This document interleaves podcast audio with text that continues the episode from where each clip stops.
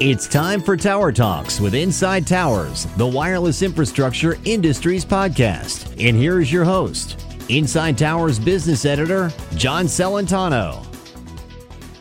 Hello, everyone. Thanks for joining us. This episode is sponsored by Inside Towers Intelligence, a quarterly market report that dives deep into the wireless infrastructure ecosystem. It looks at market trends, capital expenditures, relevant M&A transactions, and more. Intelligence is designed for managers, marketers, and investors. An annual subscription also includes an exclusive briefing and online support.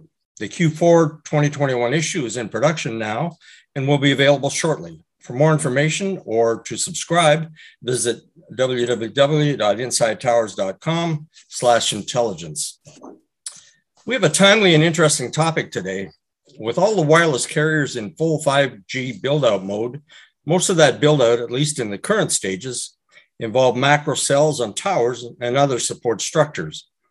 But every location is different and requires a tower that fits the available land and yet supports the current and future equipment required to deliver wireless coverage from that site. This means that different types of towers are needed in different situations. Here with me to talk about some of these tower designs that are available to address the current and future site needs and some novel solutions to overcome deployment challenges is Michael Pelletier, Vice President, Sales and Business Development at Arcosa Telecom Structures. Michael, welcome to Tower Talks. Thanks. It's great to be here.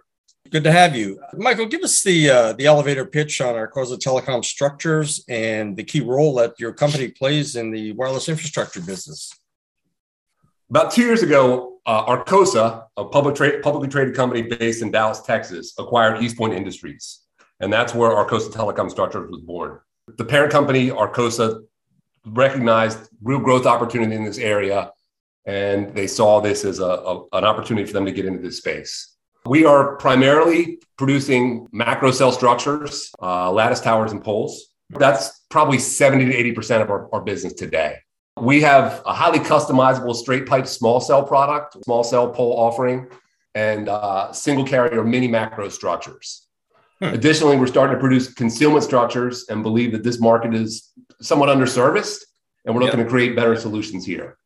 And then lastly, we're in the process of developing a lighter duty tower that's optimized for ISPs, utilities, any other application that requires a robust tower, but doesn't need a full-blown structure. And we're working primarily with distributors and resellers to connect with customers in this space. Gotcha. Okay.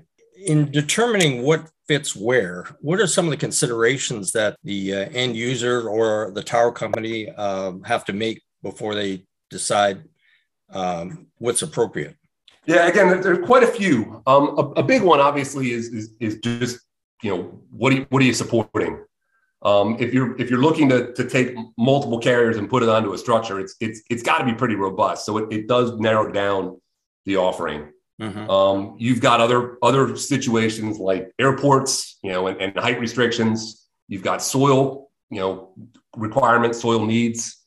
But a big one is also aesthetics. If you're putting something into an area where a lot of people are going to see it, you want it to be as clean as possible. Yep. Another thing that's considered is the footprint. A guide tower takes up a tremendous amount of real estate, and it's just not possible in a lot of locations. The next narrowest footprint is going to be a self-support tower. And then the smallest footprint is going to be a monopole. Mm-hmm. So all those things kind of go into what drives the decision. We don't typically dictate, that usually comes to us. That's already kind of planned out. Right. We're capable of supporting whichever one of those things the customer is looking for. Now, these different types of towers, the guide, the self-support, the monopole, do they sort of peak in their capabilities at certain heights, or how does that come? Yeah, I mean, that's another consideration. Guide towers have the largest capacity in terms of height. Mm-hmm. When you see like a broadcast tower, like out in the middle of a field, that's like really tall. Yeah. Those are almost always going to be guide towers. Self-supports, we built self-support towers that are over 400 feet, but that's kind of about where they peak out. A multi-carrier 400-foot self-support tower is a ridiculously robust structure. I mean, the legs on it are massive. And then monopoles, 200 to 300 feet is kind of the top that you could hit there. 300 would be a massive monopole. Yeah. So that's kind of the run of the ranges. As we see the build out taking place and new structures going up, is there one that seems to get a little more traction or attention than others, just given the the size and the space and the aesthetics requirements that you mentioned? Right. So for us right now, we're seeing a significant uptick in our activity on monopoles. Uh-huh. That's definitely our fastest growing segment. And some of that comes from the fact that, being acquired by Arcosa gave us the ability to, tap into some other manufacturing facilities. So we actually partner on our monopoles with the Arcosa Meyer utility structures business. Mm-hmm. And we build the things that make a utility pole a monopole in Muskogee. We ship them down to the folks at Arcosa Meyer in Fort Worth. They produce the product and they ship it on our behalf. Mm-hmm. So the fact that it's a new product for us is part of why we're seeing the growth.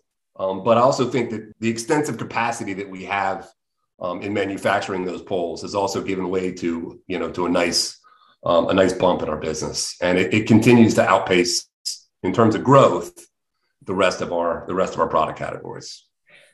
So I'm assuming these products don't sit on the shelf, that there's some adaptation or customization with these. Are you seeing more of a built-to-suit type of approach to the market, or are a lot of applications easily satisfied with maybe a standard design that you may have already available?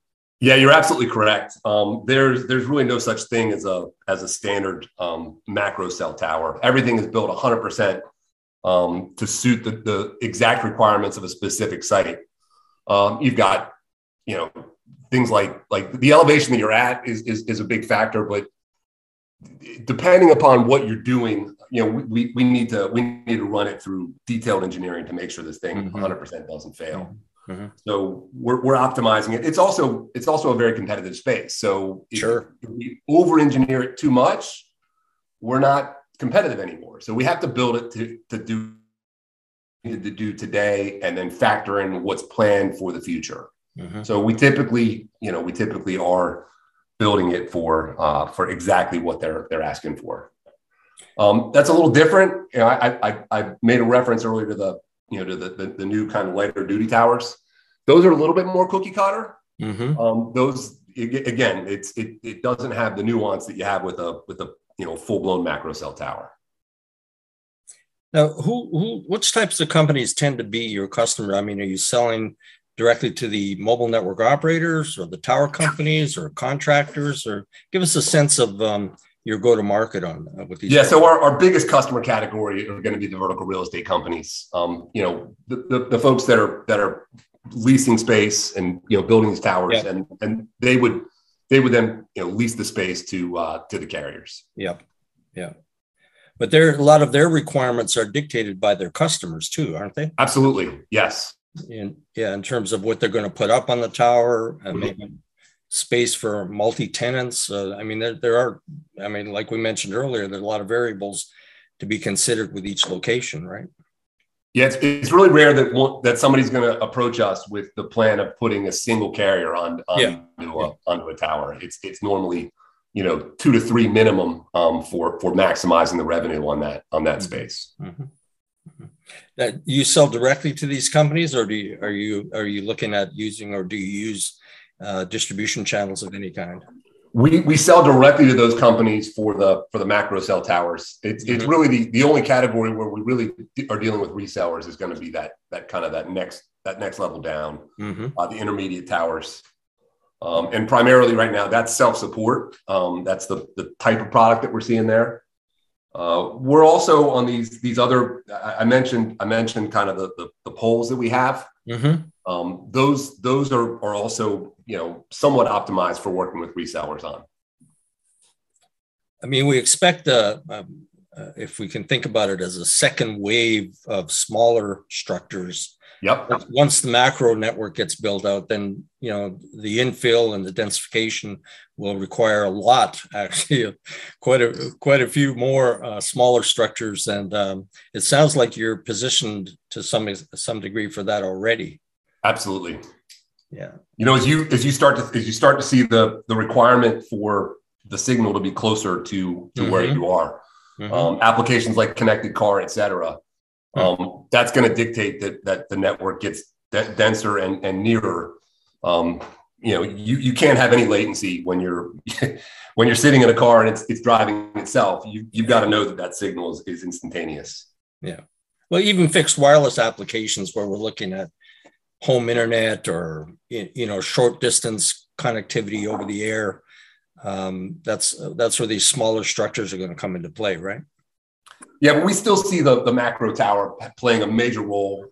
We're not expecting that the construction of these larger structures to slow down anytime soon. Yeah, I'm with you. Yeah, very good. Well, look, this is good. This has been great. Any other thoughts or comments you'd like to make as we wrap up here? No, I mean, it's an exciting space. We're really thrilled to be part of it. And we're making a real effort right now from a marketing standpoint. We've spent some effort on our LinkedIn presence, working with folks like you guys to try to, mm-hmm. to get the word out about who we are. Mm-hmm. You know, we're bullish on the future. Mm-hmm. That's great. So, how can interested parties find out more about Arcosa Telecom Structures products and services?